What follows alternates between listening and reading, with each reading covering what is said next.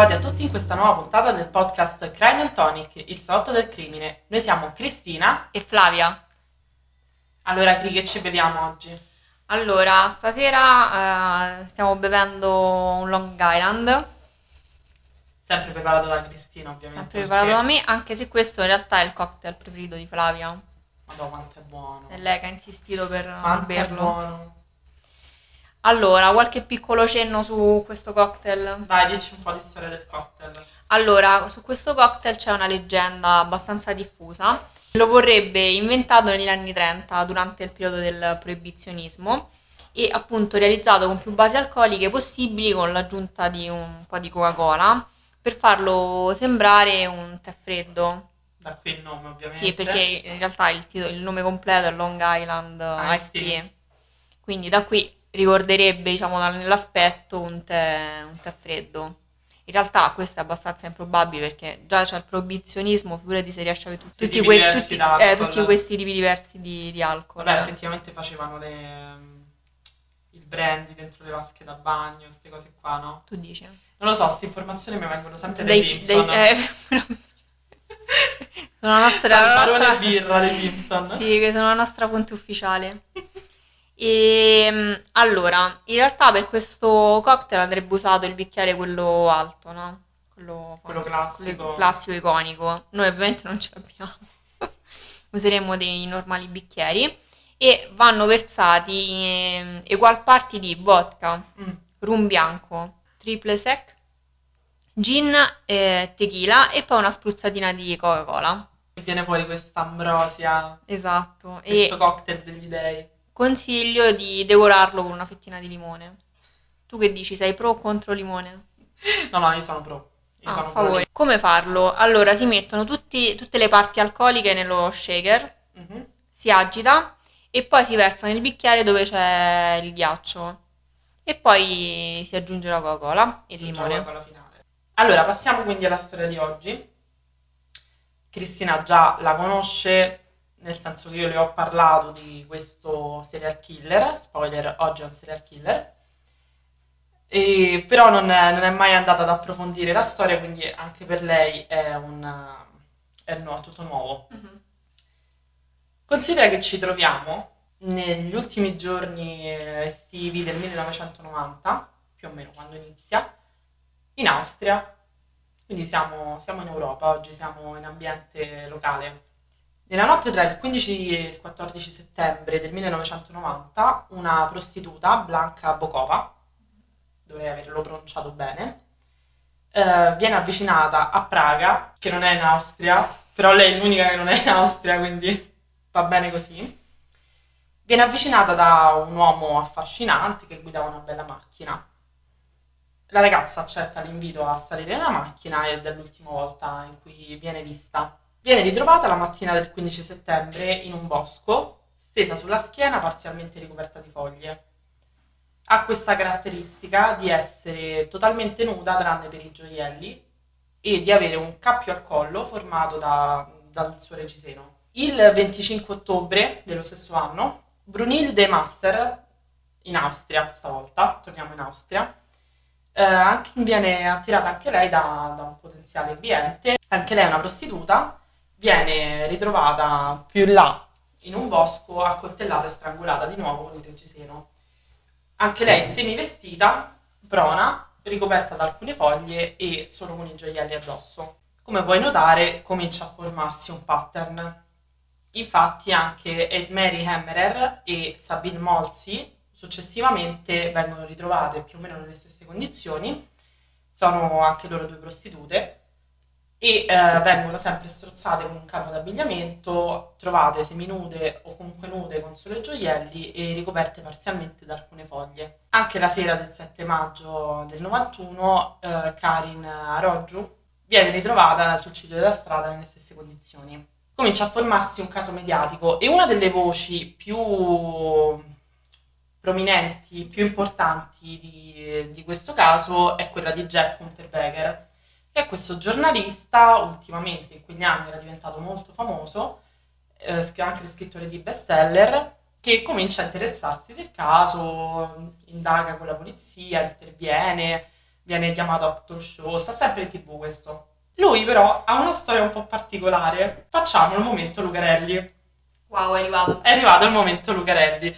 Noi adesso questa storia del 1990 la chiudiamo un attimo, la chiudiamo in questo scrigno e la portiamo via, cioè la lasciamo lì e la riapriamo dopo.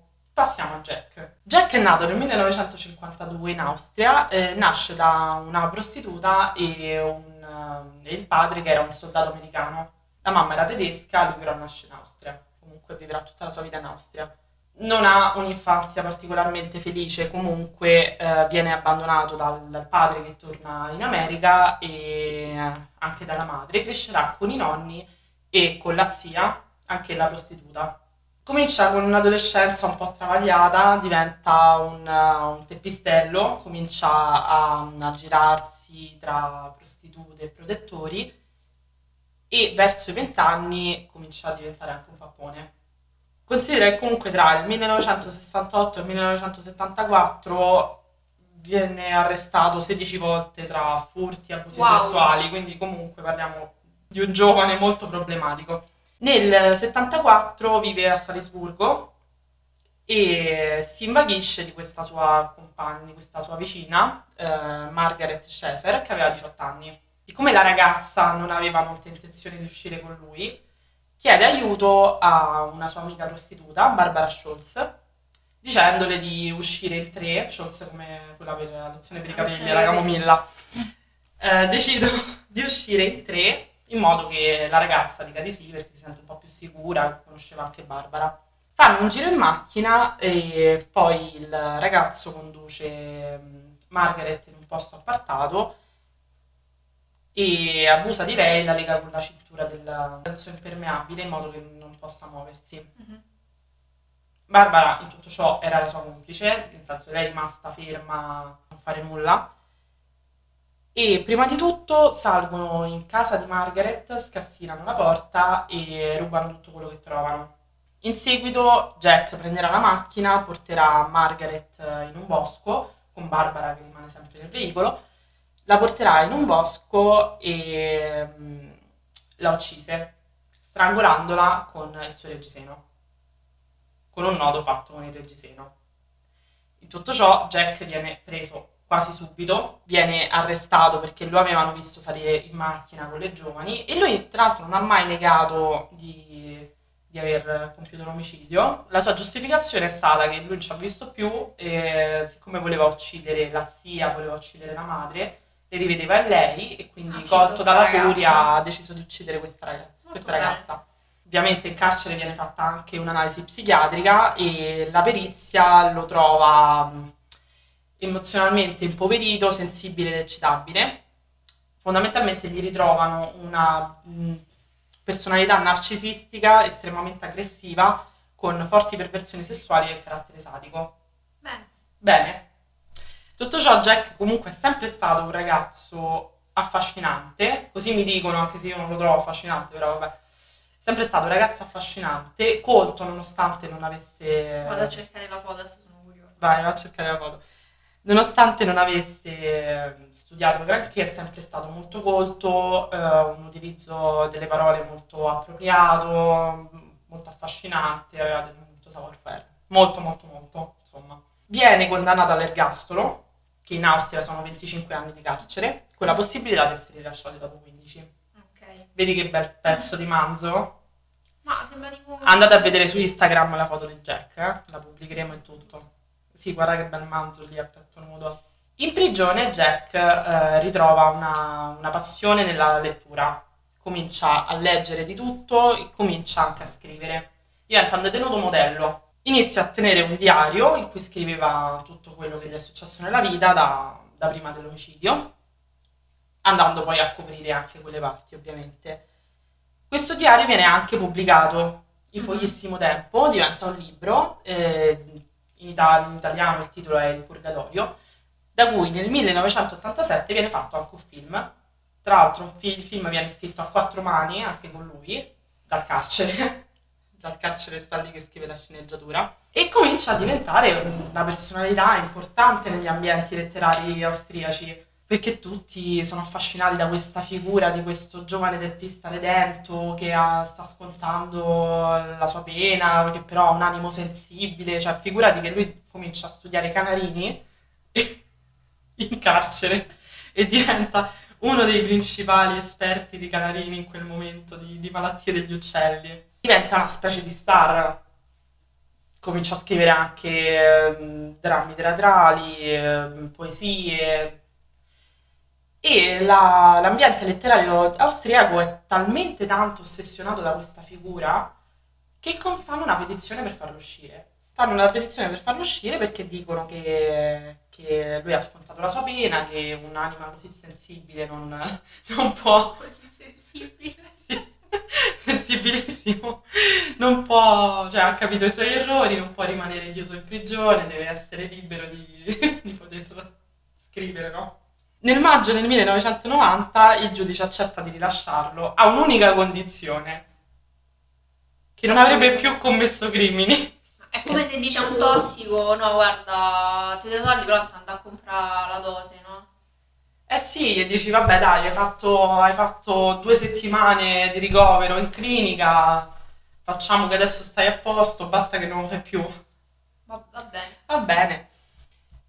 E quindi lui esce dalla prigione e diventa una star, cioè sta Mhm. sempre nei talk show, viene invitato ovunque e da qui appunto quando cominciano a succedere questi omicidi tra le prostitute, ricordo nel settembre del 90, lui è uscito nel maggio del 90, quando cominciano ad esserci queste, queste uccisioni, lui subito viene chiamato da, da vari giornali e ci sono proprio delle interviste in cui lui parla con la polizia e la polizia fondamentalmente gli rivela che non hanno, non hanno prove, non hanno una pista, non sanno dove sbattere la testa. Ok.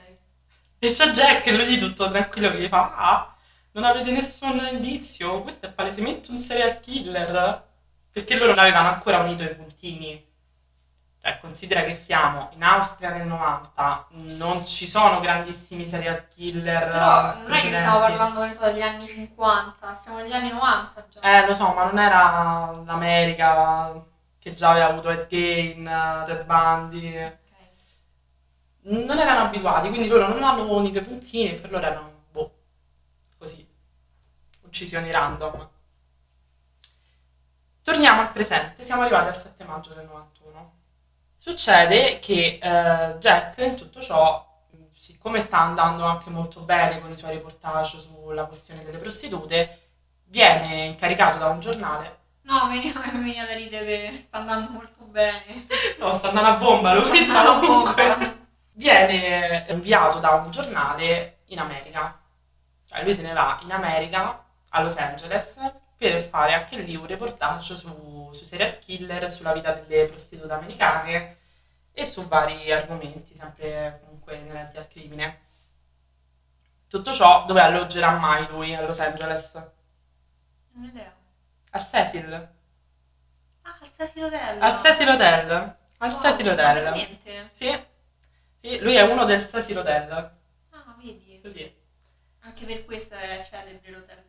Eh. Aver ospitato Sì, Jack infatti dovremmo fare la raccolta di tutti i casi. Chi era l'altro? Richard ehm, Ramirez, l'altro che è stato al Cecil, oltre ovviamente a Lisa Lam.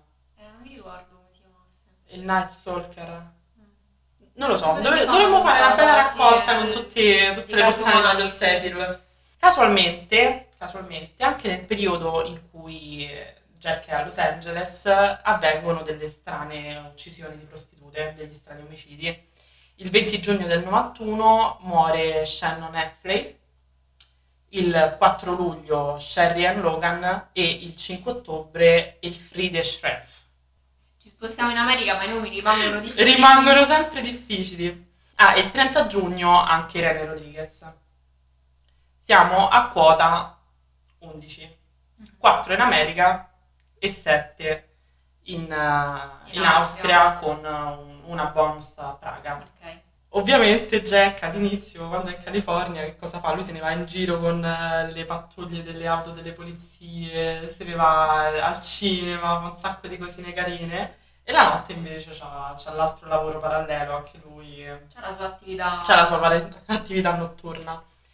La polizia americana, però, è un po' più sveglia. E che succede? Che questo detective della polizia statunitense, Jim Harper, che evidentemente dopo il lavoro alla Dunder Muffin eh, ha quest'altro lavoro come detective della polizia, The Office. Sì, sì, ho capito. Ho capito. Ecco perché prima mi hai chiesto se ho visto The Office. Eh sì, perché questo si chiama Jim Harper. Allora, Jim Harper che si occupava di questi omicidi in California comincia a notare delle, ano- delle analogie, ovviamente date dal reggiseno legato a Cappio, Dal modo sovrano. dal modus operandi, esatto, e capisce che c'è, si trova davanti a un assassino seriale. Gli americani tracciano quindi un, un profilo del serial killer e mm, lo trovano come uno psicopatico organizzato, giustamente comunque rientra in quella categoria di serial killer, che sceglie le vittime con molta cura perché comunque si assomigliavano anche e mm, utilizzava sempre appunto gli stessi metodi.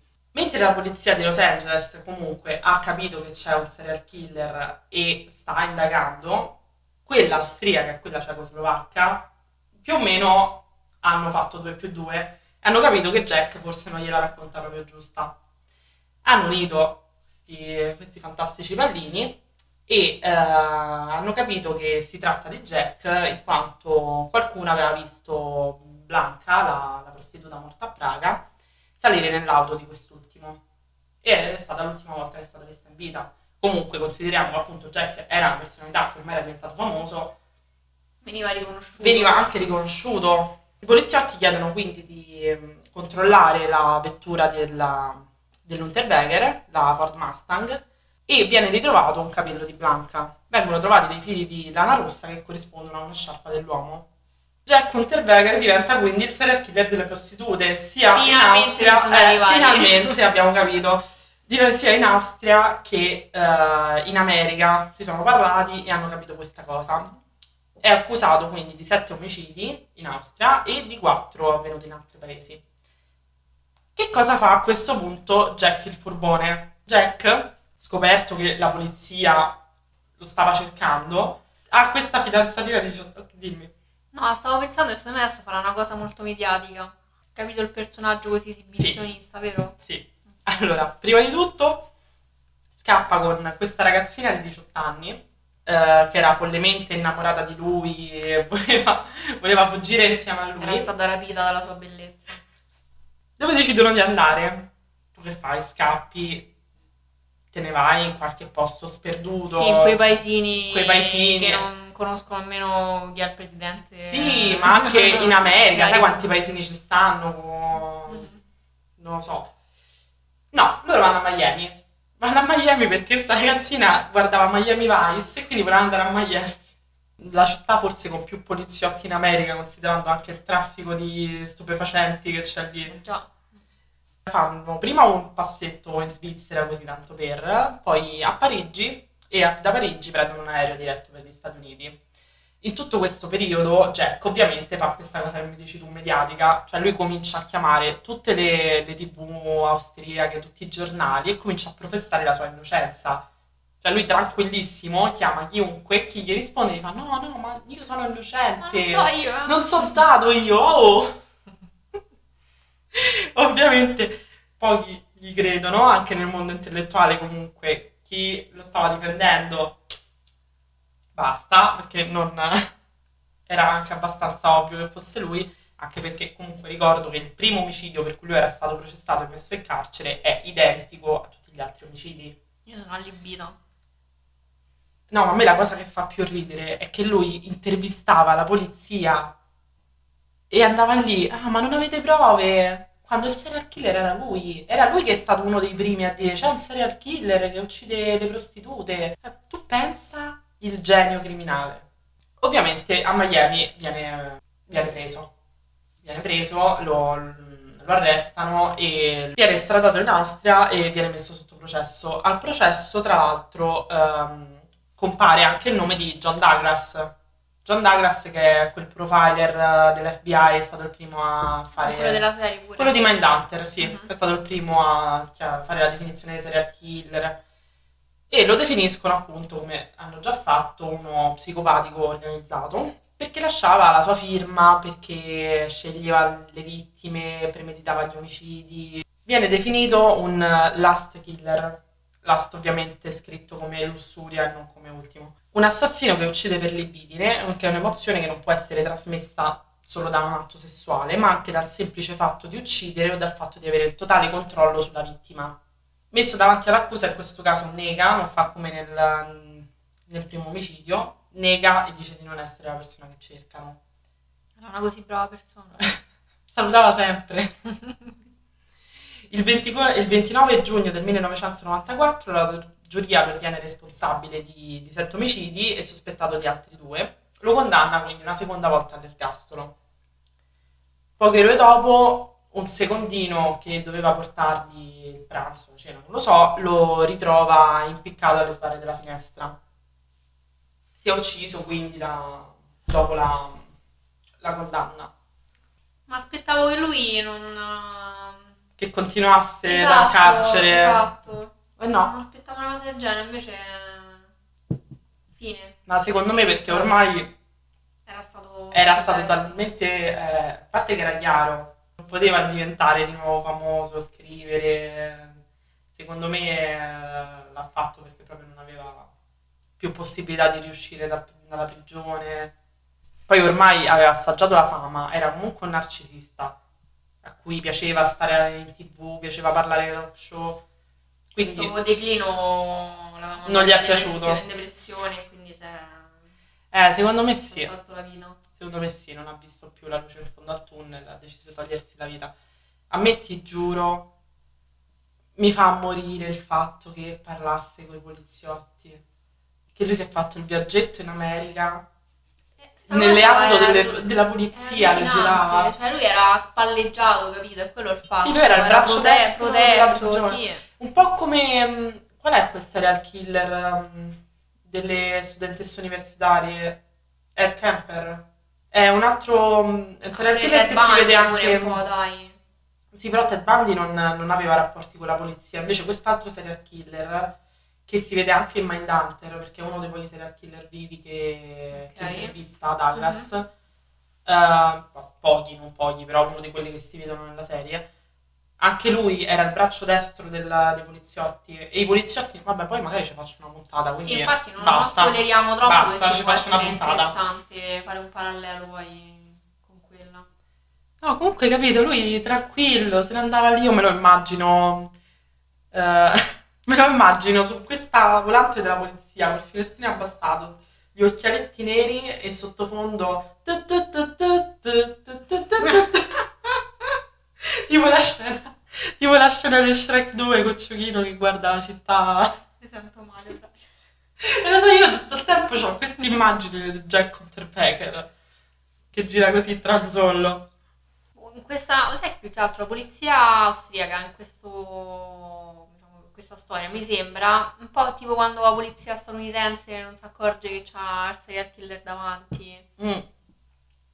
Eh no, infatti.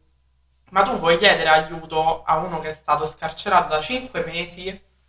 Cioè, gli puoi far fare il detective privato a uno che 5 mesi fa era in prigione per un omicidio identico agli omicidi che ci sono adesso? Ma questa è pura follia. Ma veramente dovresti fare 2 più 2. Ma sì, ma poi io dico, scusa, eh, ma un conto, ok che erano gli anni 90, però io non penso che i carcerati che escono dal carcere escono dal carcere e basta. Credo ci siano dei controlli, delle firme, qualcosa da fare ogni tanto. No, poi non lo so, non lo so, però... Vabbè, non stava ai domiciliari comunque.